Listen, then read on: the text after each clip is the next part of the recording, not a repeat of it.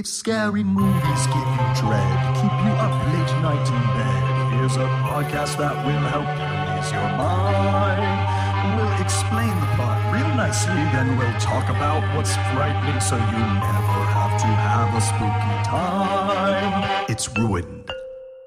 Hi, guys. My name is Halle Kiefer, And I'm Alison Leiby. and welcome to Ruined, a podcast where we ruin a horror movie for you. Uh, of course, we can't spoil the horror movie we currently live in because we're not, it's not over yet. There's the twist hasn't happened. People are just still trapped in their homes. So, oh, Alison, God. how are you doing?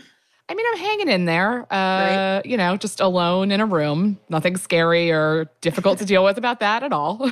yeah, there's never been a horror movie made about just somebody going insane slowly in an apartment. That's for them- sure. in like a normal apartment where they have like access to things, like not like a white room, like padded cell.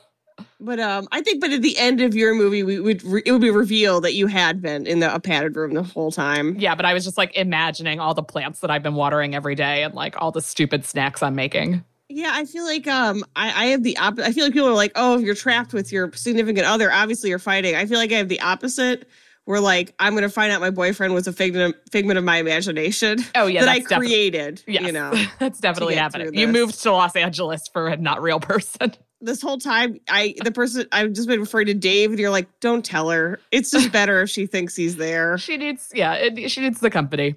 Oh boy, it's just a yeah a broom with a little hat on it. what kind of hat? Not a Um, fedora. I was picturing a fedora. I Man, know. Even in my fantasy, I don't have good taste, I guess.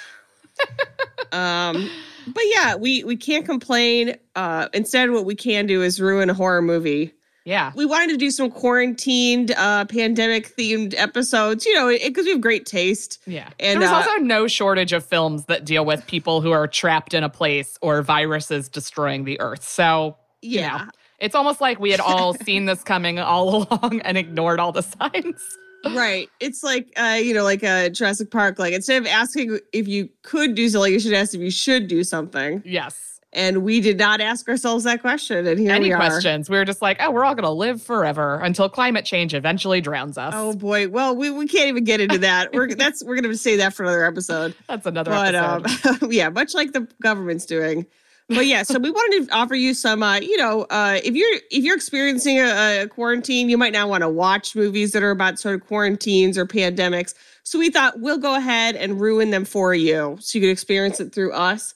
And um, the first one we're going to start kick it off with is uh, it's aptly titled because we're all experiencing it right now. Is of course Cabin Fever Ugh, perfect. um, the 2002, the original, directed by Eli Roth, and it which is his first feature. And Alison, uh, you watched the trailer for Cabin Fever. What are your thoughts? I mean, I was mostly jealous that those people were trapped in a place together and had someone to Mhm. talk to that wasn't, uh, you know, a broom and a fedora. But Right. um, it definitely looks scary. I like that it has like it has a lot going for it in terms of like timeliness for us. I mean, it's people trapped in a place, seemingly some kind of sickness or virus is attacking them. Um, everyone was hot, which is definitely what's happening in my apartment. Um, Absolutely. you know, this is You a mean podcast. like physically? Yeah, it's like it's a podcast, degrees. you guys don't know if I'm lying or not, unless you look me up, and then you can make your own decisions. Um, yeah, during quarantine, we're both incredibly good looking. And then if Yeah. you see us afterwards, that's, we can't, that's something else happened. that's different. That's different. But in quarantine, I have a six pack and blonde hair. uh, me too. Yeah, we look great. Um, no, I have, I have a blonde, I have, I just have six hairs. That's what I have. Six That's what I call a six pack. Just six little hairs sticking out of my head. strands of hair pointing straight out of your head. pretty much. But yeah, Alison, I'd say you, you have a pretty good takeaway from the trailer. Yeah, Um, feels familiar, also terrifying. Excited for like a real twist for like what's happening there. um, and then I always like to take a baseline scary, sort of where Alison is at when going into the film, having Sure. not seen it. Um, what is your how scary do you find the concept of pestilence? Very.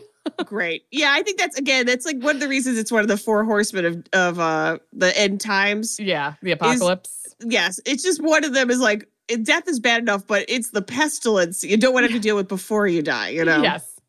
Um, I did think I saw a locust on the street the other day when I took myself out for a walk, and I was Oh like, my "Come on, God. come on!" But It's I don't not- know what a locust looks like, so I'm sure it was just like a cockroach. I mean, it was probably. A, I mean, I was going to say, oh, maybe a grasshopper because aren't locusts grasshoppers or grasshoppers are locusts? Maybe they're like. Is a it like not all circle. grasshoppers are locusts, but all locusts are grasshoppers kind of right. thing? Yeah, somebody please write us in. Yeah, yell at us if you're an en- wait. One of them is words and one of them is bugs. Entomologist. I think that's words yeah, if you're an entomologist, please tell us what the fuck we're talking about. Um, because we have no idea. But yeah, I think this uh the scariness of this movie, I think um, you know, it's not necessarily torture porn. It does get a little gory. Um, and I feel like we haven't done a ton of films as of yet that are gory. But even if you are not necessarily scared of horror movies, which I don't tend to scare that often, boy, it just get it gets to your lizard brain. Oh yeah. Where yeah. even if you're not like, I, I can handle it, you see it, you're like, oh no, oh god. oh god. Just seeing open sores. It's uh Open sores are tough because it's not even part of horror anymore. It's really like a biological reaction. So yeah, right. and this this does fall under what I consider sexy. It's a sexy movie because Okay, because the- everybody's yeah. young. hmm It's young people that are pretty good looking, from what I could tell. I agree. I, I do think if we were to see um five just kind of normal people, it wouldn't be fun. You know, we'd be we'd be too sympathetic. Now they're Yeah. hot, they're young. You're like, okay, well, you got lose a allowed few of this. these. Exactly. like, I don't want you to succeed past this point. You know, Right. I want to see you um uh you know Die a horrific your- death in a cabin. so and and just we're, we're gonna get started the summary. Allison, give me some uh predictions. What do you think will happen in the film? I mean, I was trying to figure out in the trailer, like, what is happening? Like, is it in their imaginations? Is it like an actual, like, virusy germ thing? Or, like, are they all going crazy? Because, like, I don't know, there's a gas leak. Um, Mhm. Okay, But I think it's like, fun. I think it's like not whatever. I do expect a real twist. okay. I don't know what that is, though. It's like Trump's the president or like something terrible. Whoa. Yeah, I, I do like those. I mean, they are a little bit, uh, you know, Twilight Zoney, where it's like, did you really earn it if it's a full length feature? But boy, I love a last minute twist. I'll tell you that, Matt. Oof, Yeah. I'm excited. Well, let us begin with our summary of Cabin Fever by Eli Roth. So we begin. We open on the hermit, what lives in the woods. Perfect. And he finds his dog. His dog has died. He clearly has been dead for a while, but the hermit in the world of the movie doesn't recognize it. He goes to sort of, you know, poke his dog to wake it up, like you have to do a, a regular dog, of course. He lifts the dog's leg, and then blood just jettisons out of the dog's chest into the hermit's face. no, no, no. Dog blood in your face? Absolutely not. Slam cut to a hot college girl in a Jeep heading out of town for a weekend away in a cabin. And our characters we meet so far are Paul, played by Ryder Strong. Great. I love like a Boy Meets World graduation into another uh, It is nice. It is nice Uh, to see. art form. Yeah, to see like a beloved f- childhood actor or actress that you know is probably going to be die momentarily. yes, it's nice, comforting. Um, so we see Paul, Karen, Bert, Marcy, and Jeff. And uh, Marcy and Jeff, they're a couple. We know they're dating. Uh, Paul likes Karen, but it seems like Karen's like thinks of him as a friend. And then Bert seems like a dumbass who's going to get them all killed. So you know they're let, they're telegraphing things early. So they're going to the uh, cabin of the weekend. They stop at this little general store and they meet a weird little boy named Dennis who sort of has a platinum blonde wig. I think they're trying to make him look albino, but he just looks like he has like a bad Lady Gaga wig on. But I think that that's almost scarier than like a child who looks naturally albino. Is one who like found like a white platinum blonde wig and was like, I'm gonna wear this around, and nobody stopped him. Nobody stopped him. It's not Halloween, and nobody's addressing it. No one's like, Right. "Oh, that's Dennis. He he loves to dress up, but he, you know, it's his wig." No, Nope. they've already talked about it so much. They're like, it's not even worth getting in it into it. it's so scary to imagine. So Paul's kind of like teasing Dennis, but like in a kind of nice, seemingly, you know, friendly way. So uh, Dennis, of course, bites Paul on the hand Of course. and uh, like a rabid dog. And, uh, you know, Dennis's dad, who looks like a Taran Killam uh, character, tells Paul to go wash his hand in the creek behind the general store. It's like, why isn't there a sink there? It's uh, the country. It's Alison- that country. No, it does obviously not. There's clearly a bathroom in the general Yeah. store, but for whatever reason, I think we're supposed to. I think it's to seed doubt about where exactly he's we know that the people, the viewer knows that someone's getting get infected. Is it from Yeah. the creek? Is it from Dennis? Right. Paul goes to the creek. He's washing his hands. We hear flies buzzing, and then a bunch of dogs run over, and he's petting the dogs. Maybe it's from them. Don't pet random dogs near a creek. I think that that should be like rule one from this movie. I think it's something that you know, but it's really hard to do. Yeah. I mean, when I see a dog, I am like, I do want to pet it, even if it looks menacing. I remember growing up, like you know, rabies is. I'm from Ohio. Rabies is uh, endemic, I guess is the word. And so my parents were always like, if you see a baby possum or a baby raccoon, do not touch it. And it, and it's like now as an adult, I'm like, I would have touched it. They had to tell me that. Like I absolutely would have grabbed a little a little animal Oh my if God, I a could. tiny raccoon. I'd be like, this is my pet now. Yeah, I'm gonna kiss it on the mouth and bring it in the house and it sleeps in my bed now. Uh, so Paul's dealing with that, and the, re- everyone else is buying like sandwiches and beer and kind of stocking up for the weekend. So they meet old, this old man Cadwell, who's sort of this old timey, you know, figure in all horror movies, and he says, you know, essentially, you don't want to go in those woods. And they're like, all right, well, we're going to go there. You know, we're all going to probably die over there. And uh, when they're they find they find a bottle of fox urine. I'm assuming to drive away foxes. or is it to attract them? I don't know what foxes and urine, like what their relationship is. Well, yeah, I guess if you're trying to shoot foxes, I don't know. I could see both situations, I don't know. but I don't know they- enough about urine. Well, I think yeah. I mean, I'm never going to know enough about urine. I, mean, I agree. I think we all there's we all have got a, a So lot of space left.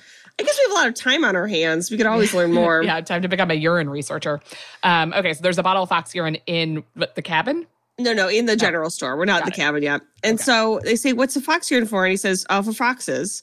And uh, Karen says, "Well, what's that rifle for?" And there's a rifle behind the uh, the sort of the the cash register.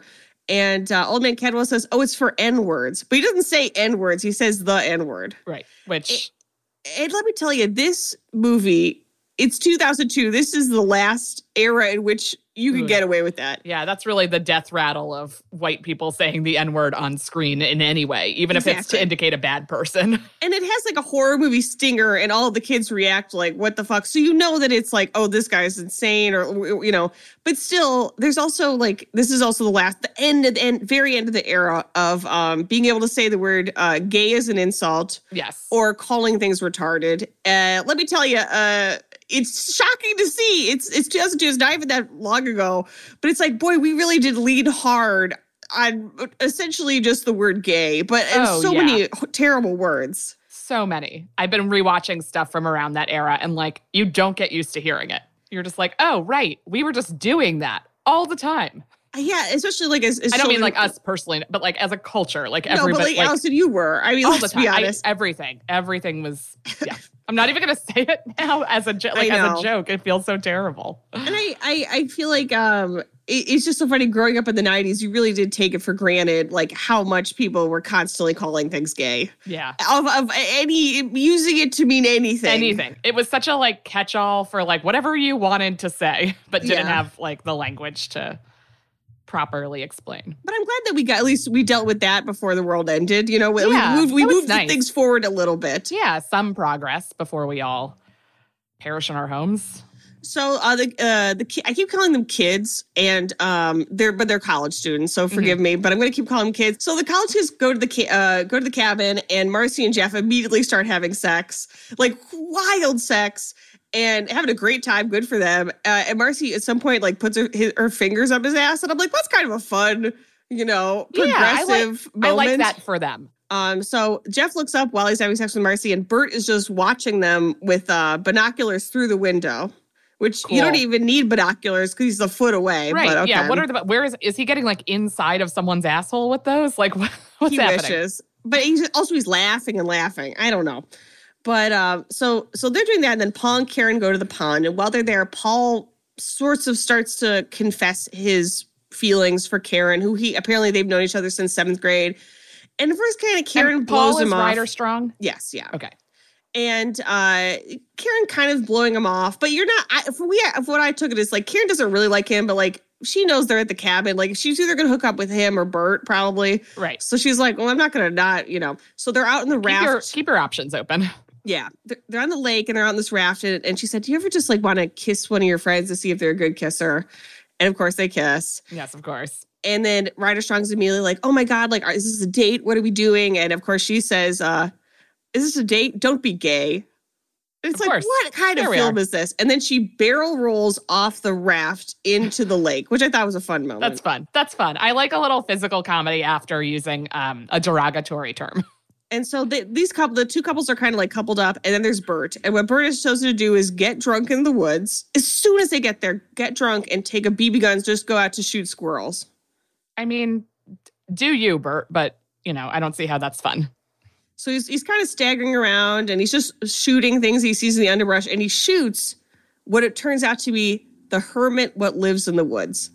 And uh, Bert's like, Great. "Oh, sorry," and we look, and the hermit is covered in pustulating open sores. His eyes Oh are God. bleeding. No. So not only did he just get shot Nope. with a BB gun, which sucks, but he's he's also clearly dying of some sort of horrible plague. And the hermit's like, please help me, you know.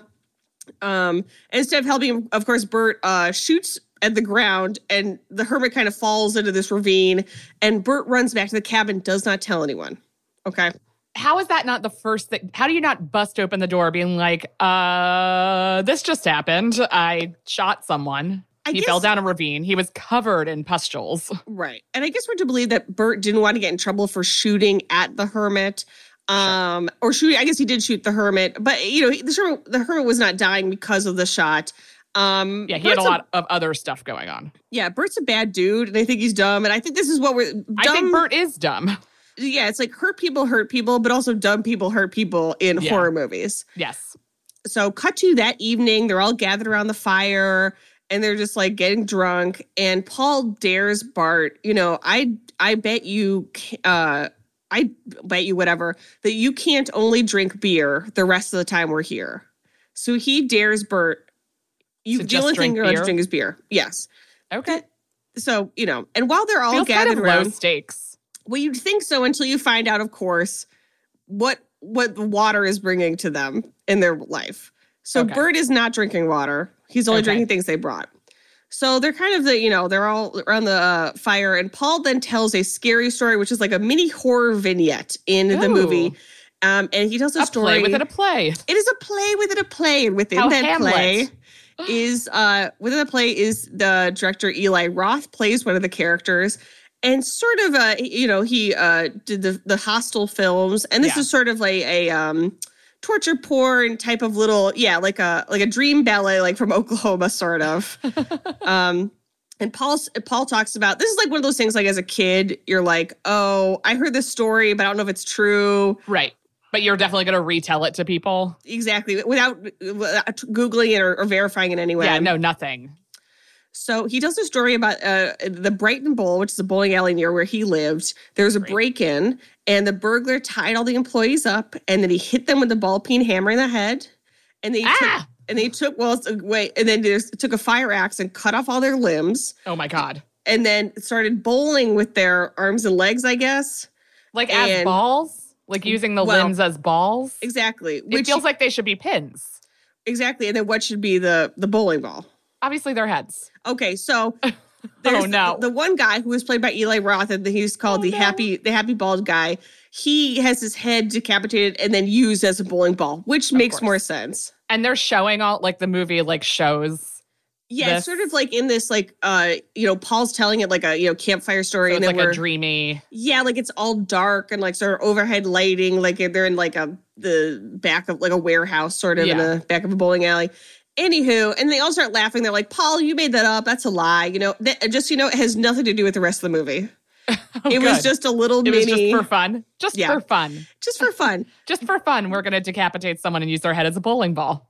So suddenly, a guy walks up to the campfire. That guy is also played by Eli Roth. It is not the same character from the dream or the retelling. Could they all. not find anyone or is he like an egomaniac? Well, I don't want to speak to Eli Roth, but I'm assuming it's because he wanted to be in the movie. You know, Stephen Twice? King. Um, yeah, no, I, yes, twi- absolutely twice. But it's like Stephen King or Alfred Hitchcock. You know, would always be in the movie. So I I think know was Hitchcock like, is in all of his. Yeah, so I think he, he was just like, well, I want to be there, and he has a his character has a um, dog named uh, Doctor Mambo, Okay. and the only part that I really laughed at was uh, Marcy says doctor like he's like a doctor of medicine or like a professor, and Eli Roth's character said, yeah, he's a professor of being a dog. That's it. I that's pretty much it. That's pretty know? good. I gotta say.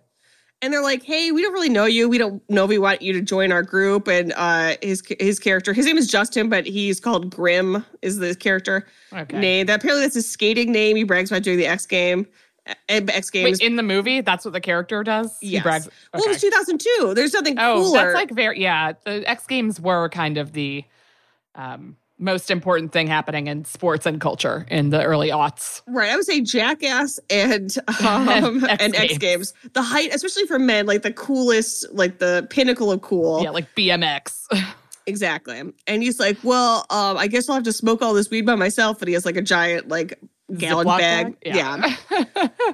So they're hanging out and then um it starts raining and they're like, Oh, do you want to come inside the cabin? He's like, We know I left all my stuff out, but I'm gonna run back to my tent and I'll put my stuff away and then I'll come back. And the implication being like he's gonna stay the night. Meanwhile, Okay. while he was there, he and Karen, who is the one that Paul likes, okay. he were flirting really hard. And it was like, Okay. oh, maybe Karen's gonna sleep with him. Okay, now I see why Eli Roth is putting himself in movies. He wants to like flirt with like hot girls. Right. I'm not I'm just gonna say Eli Roth don't look bad in this movie, okay? Oh, you yeah. know what I I'm don't saying? think that he's an unattractive guy. I've seen No, photos. no.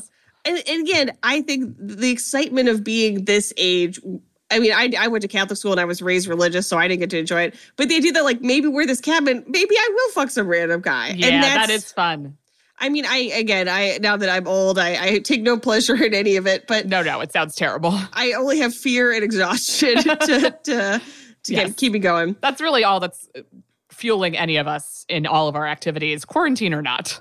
So now it's raining and they're inside and they're like, you know, drunk and like uh, Karen talks Yeah. about like using her parents' shower head to masturbate. Nice. And then Bert's like, oh, I have a better story. He tells a story about how he puts, um, oh, his dog stuck his tongue up his ass Oh no. while he was masturbating. And they're all like, oh my god, there's so much dog stuff in this movie. there's so much dog stuff. And to, to everyone else's credit, they're all like, oh, Bert. Good, good, good, God, good. why are we friends with you? Not as much as I'd like, but they were like, okay. So there's a knock on the door, and they run over thinking it's Grim, uh, the guy they were hanging out with. Right. They open it. It's the hermit, what lives in the woods. Of course. He is not dead, and he looks, if anything, worse than he did No. before. He looks I mean, horrible. of course he does. He's been outside in a ravine. It- and now it's raining, and also he already lives in the. And he's like, "I really need a doctor," and they're like, "Okay, this looks bad." Yeah. And then the hermit What goes, did Bert do? Was he like, "Well, oh, hey, dude? yeah, it- Herbert's. I mean, Bert's clearly like, okay, uh, you know, like trying to pretend, and then the Herbert goes, "That motherfucker shot me," and points at So there's nothing he can Good. do. Good, good. Now, Bert is an idiot. However, Bert is perhaps the only one who does sort of, in his panic, react. The in red, hey, it's all hindsight. It's 2020. Bert is the only one who is taking steps that they probably should have taken. Bert slams the door and is like, There's no way this fucking contagious fucker's coming in here. Bert, he's sick for Christ's sake. No, fucking, what do you want him to come in here and fucking touch all your shit? Yeah. I mean, he is absolutely 100% correct. Exactly. And that's the problem with Bert is like, not the problem. That is uh, Bert's, the nuance of Bert is that he sucks, but is he's not wrong. Yeah, know? accidental truth tellers, you know, people who are idiots but do Yeah. say the right thing sometimes, and then you just don't know if you're ever supposed to listen to them or not. And so, okay, so they're all like arguing, and Paul wants to do the right thing. And like, you know, Paul and Karen are sort of like, we got to get them him treatment, what, you know. Right. And the implication is that either they don't have cell phones or there's no reception. So either way, there's no phone. Okay. So, uh, so while they're arguing, they hear, I believe they hear the the Jeep start up. The hermit has gone to the car, and Bert has left the keys inside, and he's Oh about God, to drive Bert. away. So, because they're all insane or in a panic or whatever, Bert runs out and shoots the car because he's an idiot. Yeah. And like, that's also your car. exactly like, right. Like in college, my one of my brother's roommates upper decked the other roommate. I don't know. Do you know what upper decking is? yes, of course I know what upper Alison, decking is. Alison, would you explain what it is? uh, it's taking a shit in the tank of Right, uh, the toilet rather than the bowl. But here's the thing: is that roommate was that guy's roommate, so he effectively that's shat in your- his own toilet. That's your toilet. Eh, Again, Like, you have to clean it. Exactly. It's not so much of a prank; you've pranked yourself. Yeah. So Bert shoots the car because he's an idiot, and then the Great. hermit, I, I, I couldn't tell during the movie if people were coughing up geysers of blood or if they were vomiting blood. But I'm going to say coughing because I find that scarier. And he's inside coughing. He is there's geysers of blood shooting out against the windshield. Like this car is immediately a The, wreck. the blood splatter situations of the two experiences where there has been already seem Yeah, like like super. I'm imagining like a super soaker is like shooting out blood from you the imagined dog correctly. That's exactly and right. from someone's mouth. but yeah, he he's coughing blood. So Great. Bert's Bert's essentially trying to fire shots in the air, and then Paul Wait, a, who's coughing blood? The hermit. the hermit. The Okay. hermit is coughing blood. There's blood soaks everywhere. Just- essentially, yes. I'm imagining it like like shooting into the windshield from the yes, inside. absolutely. Okay, great. Um, and so you could have been the cinematographer on this movie because that's exactly the shot we're getting. It's weird that I wasn't, you know? And so Bert's sort of like firing shots in the air to scare, basically like get out of the Yeah. car. And Paul is like, I have a bat. And so what Paul decides to do is just swing the bat at the car window. No. I guess to scare the hermit, but the window shatters. And then at a certain point of this like mad, like mayhem, Paul is just kicking the car's ass. Like he's just hitting, beating the car like, with a bat. It's your car. right. It's not like whatever you think is going to happen, it, you're not achieving it. You know, like you're beating up the outside of a car, your car. Yes. Okay, so then the car, the hermit, you know, scared obviously, opens the door and sort of staggers out, and he's staggering towards the girls who are like, "Uh." And one of them sprays him with an aerosol can. Aerosol can. I don't know what it is, but it's obviously somebody something flammable. Of course. Because Paul grabs like a log out of the fire, which is still over. He runs over to the hermit, and then the chemical, which has just been sprayed on the hermit, explodes into flames. Of so the hermit is on fire, and then he runs into the trees. Oh, like, but that seems like a very unsustainable situation just from a fire perspective. Like, how is he not going to like burn all of the forest down? Well, I guess the idea is that we uh, that it is. oh, it is raining. but I think that's a fair point. Now, Alison, my larger question is: at this point in the movie, what would you do? I mean, once he left, I mean, it's tough because he's been in the car. So, like, even if the car is still drivable, I'm like, did he get all that disease all over everything? Um, because I would Yeah. want to be like, everybody get in the car, we're leaving. Like, we're not, this is absolutely not a place we can stay. Right. Provided the car is maybe not drivable, or I don't want to get in it because of the virus or Mhm. whatever was wrong. I'm going to keep saying the virus because of reality, but, Yeah. um, or whatever he was sick with, like being in there and transferable. I would maybe make someone else get in the car and go drive to a phone. Right. Well, here's what they decide to do. So they go back inside. Paul's like, he was probably extinguished by the rain. Wishful thinking. oh, great. Bert's like, he's dead. He is covered in some sort of disease. We killed this guy. We are not calling the cops, and tomorrow we will find someone to fix the car. Of course, the car is covered in blood and totally totaled, which I'm assuming most mechanics would be like, um, Uh, I don't think I can give you like, yeah, I can't, I have to call the cops, you know? right. I can't just like clean this up and pretend like I didn't see anything. So in the Also, morning, how are they supposed to sleep until tomorrow? uh, people um, behave in such a way that would imply that nothing could keep them from sleeping or fucking, which is not my experience of a quarantine. My sleep has been crazy. So oh, yeah. I guess so. In the morning, I guess it stops raining, whatever. So Jeff and Bert walk off to find somebody to fix the car on foot. So they are in the middle of nowhere. They're going to try to walk somewhere. Great. And Marcy also decides, but she's just to like. There's got to be like a cabin around here besides ours. I'm to try to get find a f- phone. So she storms off. Meanwhile, we see the hermit's dead body has fallen in the lake. Okay. Of course it has. and you know what else is at the lake? I don't know. A pipe that is bringing water to the cabin. Oh my God. Unfiltered? I mean, that's the implication. I can't imagine that, like, if you could see the pipe that goes from the lake to the house, that in between there's like a sophisticated filtration system. Well, even if we were to give that cabin that credit, it's not filtering out whatever this is. yeah. No, this is different. This is not just like pieces Yeah. of dirt. So we see that Paul, that we see like everyone in the cabin is like drinking, ex- at this point, the water, right? So uh, Who was everyone only has a- drinking beer? Paul? Bert. Bert. Okay. Yeah, so Bert, so he and Jeff are the ones walking around. So they go to find somebody, and there's a lot of really great lines. Everyone's kind of arguing, and Marcy says, Paul, that guy asked for help and we lit him on fire, which is an excellent line. that is a good line. so Bert and Jeff they walk uh, to a farm and they find like this lady butcher who's like slaughtering hogs, and we see all of the pigs are also infected and like covered in like their intestines are all yellow and like disgusting. Oh. And um, they say, "Oh, sorry, we need to find a mechanic." She's like, "Oh, I don't have a phone, but I have a CB radio. Here, come in." And they go in and and they're like, "Oh yeah, sorry, we this hermit came to our, our cabin and whatever. We think he was sick." And she goes, "Oh, it wasn't my cousin Henry, was it?" And we see a framed photo. The hermit was her cousin. Of course. Henry also, like to be like, it wasn't my cousin Henry, as if they would know, like that it was both Henry and that Henry was her cousin, is crazy. Right. But then they look and they do realize It is that him. it isn't him. So then they're like, oh shit, we can't talk about it with this woman. And if, eventually, if they find this guy's body, we've already like implicated myself ourselves in our death. So they're like, oh, you know, actually, we're just gonna walk to town. It's a great day. You know, we're just gonna go. So they start to walk around, uh, and we see Marcy's also looking for places. They end up at a cabin to try to find a phone. They go in there, nobody's there, but there's no phone. So they've been unsuccessful so This far. is a real no phone movie. Also, I guess we're to believe that it's just so remote that there's no one around, which I don't want to go ever go on vacation to that kind no, of place. That's Too not far. a vacation. So back at the cabin, there's a knock at the door, and Deputy Wilson, Winston, has arrived. Deputy Winston. And uh, he's like, hey, uh, we had reports of a commotion. And Paul's like, oh, yeah, this like disease guy tried to break in, and I had to kick that car's ass to get him to leave. and Deputy Winston's like, hey, don't worry about it. It looks like you guys are here to party. Like, he's a full creep. And he's Oh, like, hey, like you know, like you guys are here to like have fun with these girls. And he's like, oh Ugh. shit. And he's like, uh, he's like, when I was younger, I got so much pussy. Meanwhile, like, Deputy Winston's like 24. Like he's not an older man. He's just gross.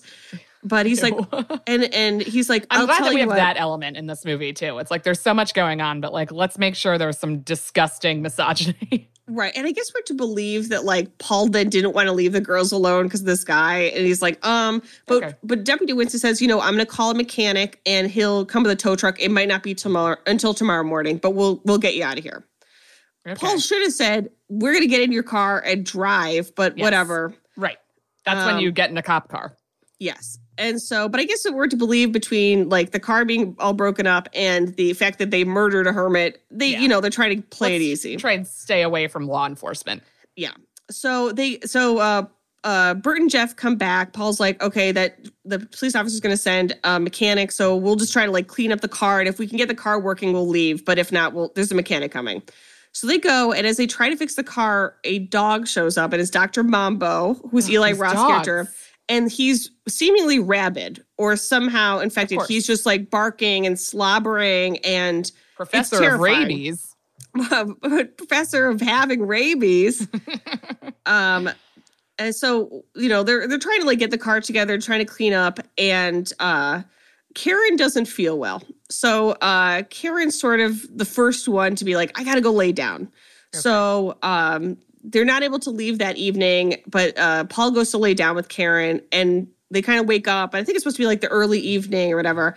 And they start to hook up, and Paul sort of like goes to finger her, Oh, and seemingly like he is fingering her, and there's like all this like squishing horrible noises. And Oh then my God. and then he lifts up the blanket and he's not fingering her, he's fingering a gigantic open wound in her upper thigh. oh my is what he's god. been fingering. Yeah, oh it's my god. Oh my god. Oh my god. Oh my god. That's It so gross. rank. So he he obviously freaks out and he runs to the bathroom and it's covered in blood. Also, is she awake? Um, yes, she's awake, but she's sort of like in and out of it. So like I, I think we're to think like he assumed that she was like really into it, when in reality But- she's just- like yeah. Moaning in distress, basically. Yes. Also, like nothing like a like a nap where you felt sick to wake up from to try and have sex. Like, oh, that's like Nothing the makes worst. me hornier. so he runs to the bathroom, it's covered in blood, and he goes to get everyone else. And I think we're to think like Karen got up in the inner in those hours and was like already coughing up blood, like Yes. that stage. And so uh, everyone runs in. They're like, "Oh my god, she's got what the hermit's got." And Bert's like, "Everyone out of the room. We're putting her in the shed." Okay. Yeah, Bert has some good ideas. As awful as that is Yeah. for Karen, like that's not a bad idea. the scariest shot in the movie to me is that they all file out of the cabin with the mattress and then Karen follows in like a fleece blanket Oh my god. and they put her in the shed. And it's not a great like it's not a really Of nice shed. It's yeah, not the she, shed's not like a guest house. it's not a she shed. No, Okay. it's not a it's not a she shed. and Karen says, "Fuck you guys for making me do this. I'm going to die in here." And it's like, "Yeah, you are. Yeah, you, you are. are. Karen. You know you are." Um, and it's like, no, we're gonna everyone. Someone's gonna stay out here all night. We'll we have the gun in case that dog comes back. You'll be fine. Like we'll talk to you through the door. And uh, we at a certain point, Marcy brings her food and uh, opens the door, and Karen's face is just fucked. And she's smoking a cigarette, and she goes, "Better close the door, Marcy. Don't want to affect anyone." Oh my god. Wait, how is her face fucked? Like it's like red, like the skin is already sort of like starting to like open up. decay. Oh Yeah. god. And So she's it's, just like, like red. sitting there smoking. Is she like what's her dis is she like Does it seem like she's like possessed? No, she's just pissed. Okay. She is angry that they okay, have, she's that pissed. she okay. but she's right. Oh, now she doesn't understand social distancing, but she is right. Right. That this is a bad turn of events. yes. Yes. So um so anywho, so that night Paul's like, okay, I know it's a night, but I'm gonna try to, you know, look for a place. So he goes, he wanders around till he finds another cabin. And then of course he looks in the cabin window and there's a beautiful nude woman um on a bed. And then the woman's husband comes out and is like, Why are you peeping on us? And he's like, Oh no, sorry, I was trying to find a phone. My friend's dying. And the guy's like, if you don't leave, I'll fucking shoot you. And he has a gun. So Paul runs away. Paul blows it all by being horny, unfortunately. And that's another thing is like, there's, it's just a very horny movie in a way that, like, if this was happening, no one would be, even the horniest person Yeah. would not be horny. Yeah. No, nothing. This all sounds like the opposite of like sexually arousing. Yeah. So we go, we goes back to the cabin, and Marcy's like, I made chili, but nobody's eating the chili. Oh my it's god. like I also like all the chili bowls. is like not what I would want to just visually be consuming during this experience. It's too close. Exactly. So they're there and they're all kind of freaking out. They inspect each other's bodies for uh, marks Okay. and um, they are sort of all freaking out. And then Paul looks over at Bert and says, Bert, you lost the bet. And we realize that Bart ha- Bert has been drinking the water. Oh, so no. at this point, but th- at this point, it's, it doesn't even matter because they're all trapped in there. You know what I Yeah. mean? So in the morning, they're like, all right, we got to get out of here. That dog still, Dr. Mambo keeps running around, like barking and like going crazy Yeah. like Karen is sick. Like it's a matter of time before all of us get sick. So in the morning, Bert is finally able to get the car started. Unfortunately, while he's fixing up the car, finally, we see him start to cough up blood. So Bert Oh, no. now is coughing up blood. So they go to get Karen. She looks horrible. She looks like the hermit did. They pick up the mattress and they take her to the car. And they go there, and um, Bert also has a sore on his groin, which he does not tell him about. Of course. And so they get there and everyone's going in, and Jeff's like, I'm not getting a, in this car with Karen. Yeah. First of all, it's still covered in hermit blood. They did the best they Right. could. yeah. But like you're never gonna really deep clean your way out of that. Yeah. And so they go, they put Karen in the car. As soon as they put her in the car, Karen starts coughing and puking blood everywhere. Great. So now it's fresh, obviously, you know. So Jeff's like, we fuck just you. finished that. Uh, yeah. So Jeff's like, fuck you, I'm leaving you. He leaves Marcy and he abandons them and basically just runs into the wood to, to hide, essentially. Oh. He's not even going to get help. better. Right. He steals all the beer and he runs to the woods and hide. And you knew that Jeff was an asshole because he has a bleach blonde, sort of long Oh. hair. Yep. Got it. So you know that he's a monster. Yeah. He's yeah a monster. And so Bert's like, fine, then I will go myself. And Bert, we, they kind of picked up on the fact that Bert is sick. But either way, Bert is doing the right thing, which he's saying, I'm going to go get help. Yes. Uh, if if I get infected by the car, I'm already in here. Right. So he right. he drives to town uh, while Marcy and Paul tend to Karen, and Jeff, the fucking coward, runs Runs into, the woods. Okay. yeah. Which leads me to the question that I have to ask at this point in the movie, Alison, who will survive?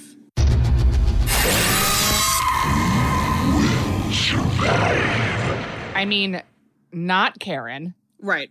Okay. That's a fair guess.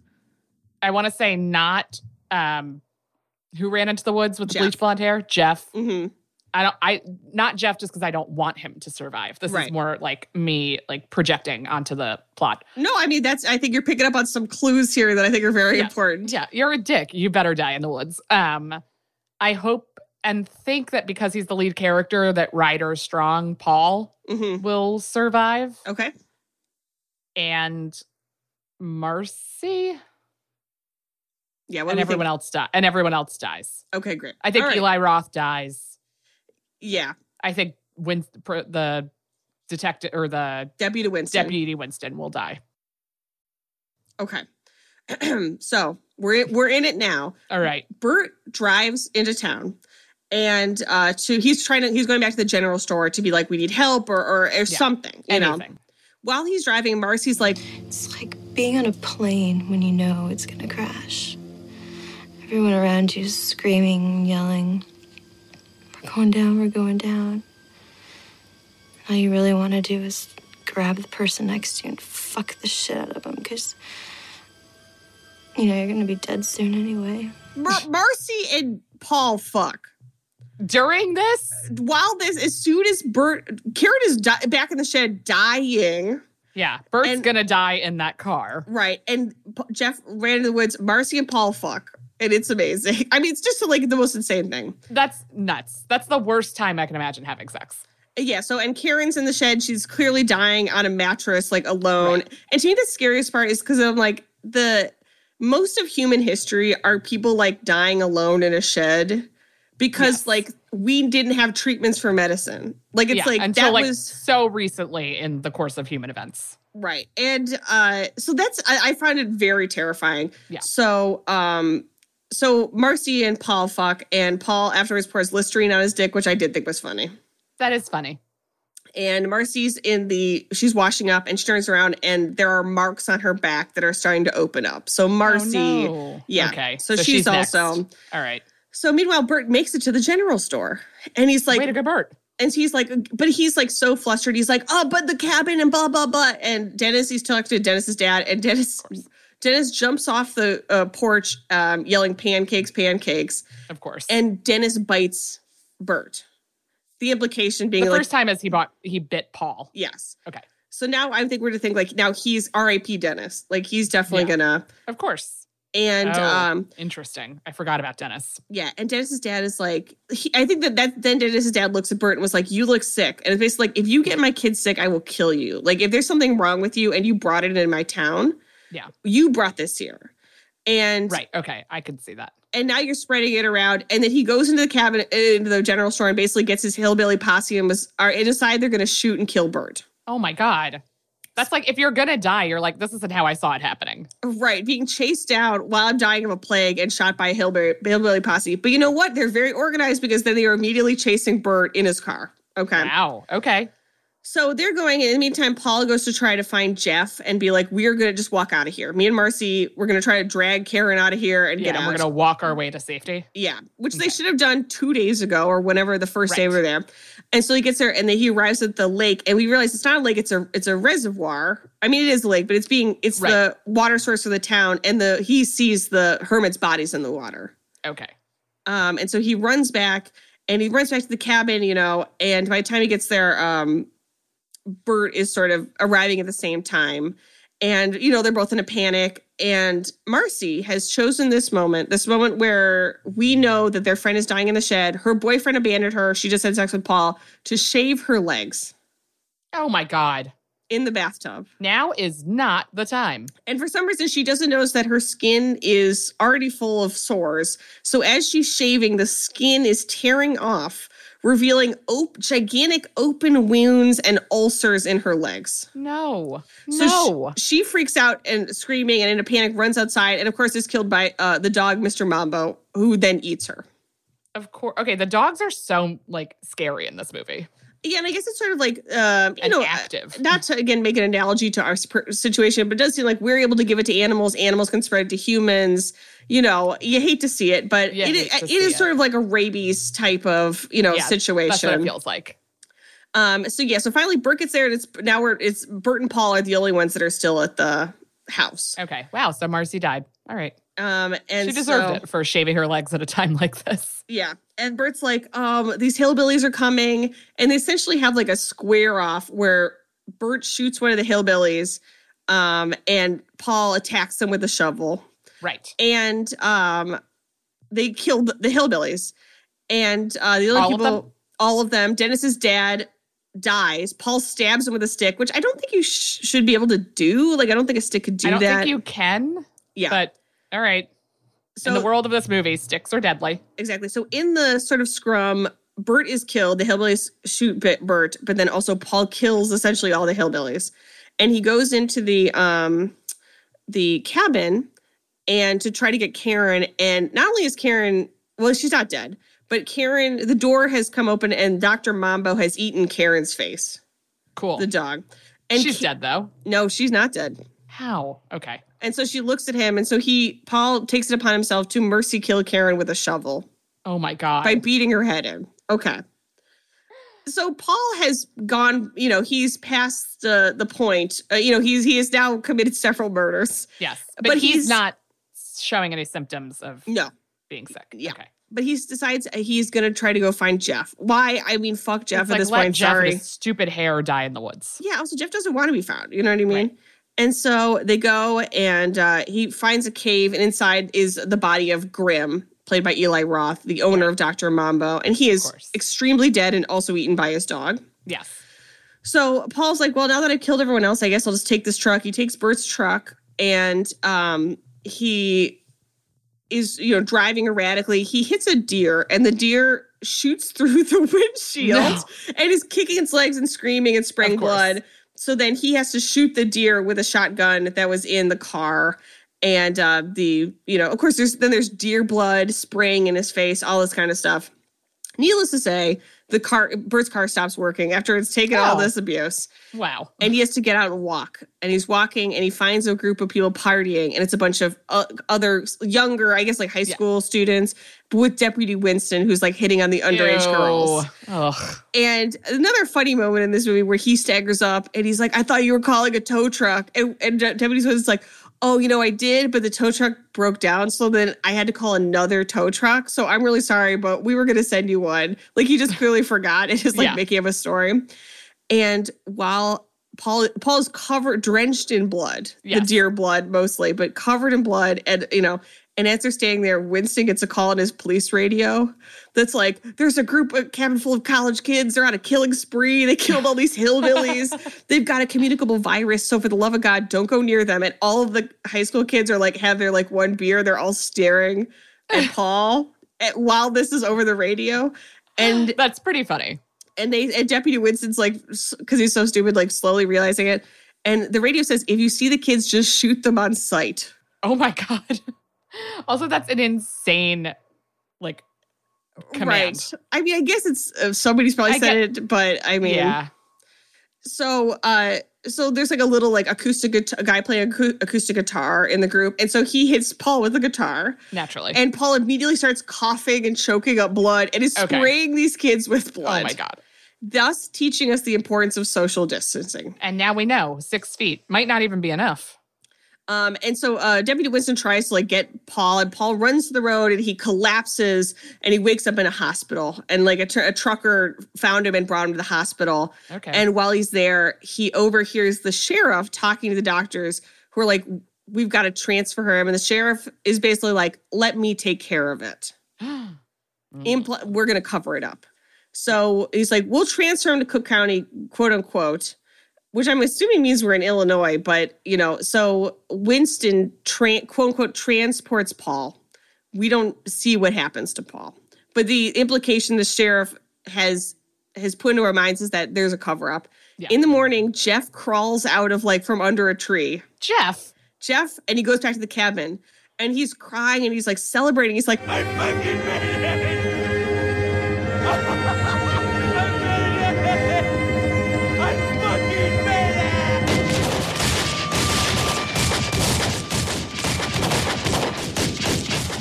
Immediately shot by the sheriff and the sheriff's Right. men, and they start making a bonfire to burn the bodies. Of course. and then we cut to the end um we see paul's body has been thrown essentially in the river so De- uh, deputy winston transported him quote unquote and is going to probably you know just say this never happened so his body is now also in the water infecting the water source for this town and it ends on again the most 2002 possible clip which is we we're back at the general store and we see some black college students Oh going God. and they're playing like scary music like oh my god they're going to interact with old man cadwell this racist. And they go back in and he gets the rifle out and you're like what the fuck? And then he gives it to them. He's like oh these are for you implying that the gun was for them like he it was getting fixed by them. And then they all fist bump and then like they're friends and then at the end it's like a, a scene where like the black college students are hanging out with like um a bluegrass band and they're all and it's like then you see all these tourists coming for the season to like buy stuff. Uh, and the implication being like they're all going to get infected. There's like a lemonade stand. These kids are like setting up and everyone's drinking the lemonade and it's like everyone's going in the creek. And then finally at the end you see a truck drive away called down home spring water which isn't a twist but the idea is that this water has been sold and they're now going to be distributed to the rest of the united states. Okay. I have a lot of questions still somehow. Great, lay 'em on me. but like, where did it start? How did it start? It's the dog and the hermit I think this is a classic. Uh, I think it- virus jumping from yes, I think the dog had it, to people. and I think I don't know whether we're supposed to think it's like rabies or something like that, but yes, some sort of virus leapt from the dog to the hermit, and we just don't. They just originated it in just nature. kind of, yeah. yeah. Wow. Um, yeah, so I wanted to talk about sort of le- we do we do a segment called Fatal Mistakes. So this is Fatal Mistakes Cabin Fever Edition, or what I would like to call Lessons in Social Distancing. Yes, I think that's a great title for this. So, what are some lessons we can take from this film, Alison? I think like social distancing should also apply. Like they should have left immediately. Like the Yes. second that that hermit showed up. Honestly, also it's on Bert. Like if somebody, if we were staying at a cabin, you and I Mhm. and some of our friends, and one of our friends went off and like shot a hermit covered in open sores Right. into a ravine. Which I didn't think would happen. I don't think that would happen, but some, you know, you never know. Exactly. And didn't tell. Like he should have told that Yes. because then this the first reaction would be like, "We're not staying here. This is crazy." So that would be my biggest, and like all of this would have easily been avoided had Yeah. they, you know, discussed that event. And my lesson from it is be like Jeff. Get Yeah. booze and just go hide in the woods. Jeff's main his mistake was that he didn't social distance long enough. Yeah, no, He came di- out too It wasn't soon. over yet. Exactly. And that's why he was killed by the sheriffs. Um, I wanted to give you um uh, this was again like a very horny movie in a situation where Yes. I I find it hard to believe anyone would be horny. It's so unrealistic. I But it- think I don't know. I don't know. I mean, like, look, I, I've seen people tweet about being really horny right now, and I'm like, I don't know. This is absurd. No, I mean, do what you got to do, but like, you ca- how do you read Twitter at all and still be horny? I don't and know. be like horny. Yeah, I get it. so, um, I was going to give you some scenarios from uh, horror movies in which I'm asking you, do you think you'd be horny in this Okay. scenario? Okay, Okay. great, great game. Okay. So in here's the scenario. This is this the entire town is hunted by a ghost-faced killer? Not to mention your dad is missing and your mom was murdered the year before. No, Yeah. I don't think I. I don't think I would or could be Yeah. horny in that scenario. And that is of course from Scream. Yes. Um, oh, right. yeah. Yeah. And there's still so much sex in that movie. Um in your hospital shower after being attacked by a werewolf. No, I don't think I could be horny in that scenario. I appreciate this the pause though. I was like, I don't know, showers like you're like fi- you might finally feel safe for a minute, That's and true. like your whatever like animal urges, uh, Literally. could, literally, uh, could like reclaim a little bit of your mind. But no to be fair, this is also a hospital shower. I want to be clear. okay, yeah, no, nope, I couldn't do it. Um, and that's of course from American Werewolf in London. Yes, And then uh, for revenge, you have sex uh, and you have teeth inside your vagina. yes, Okay, great. And that is from the movie Teeth. right. Vagina dentata. Um, yeah, I mean, I could get there. Um, and then finally, I had a couple like would you rather questions, Okay, cabin fever editions. great. And this is sort of like where, where would you rather be trapped during a cabin fever esque outbreak? okay, Okay. Would you rather be trapped in a remote cabin in the woods like the movie okay. or a cruise ship?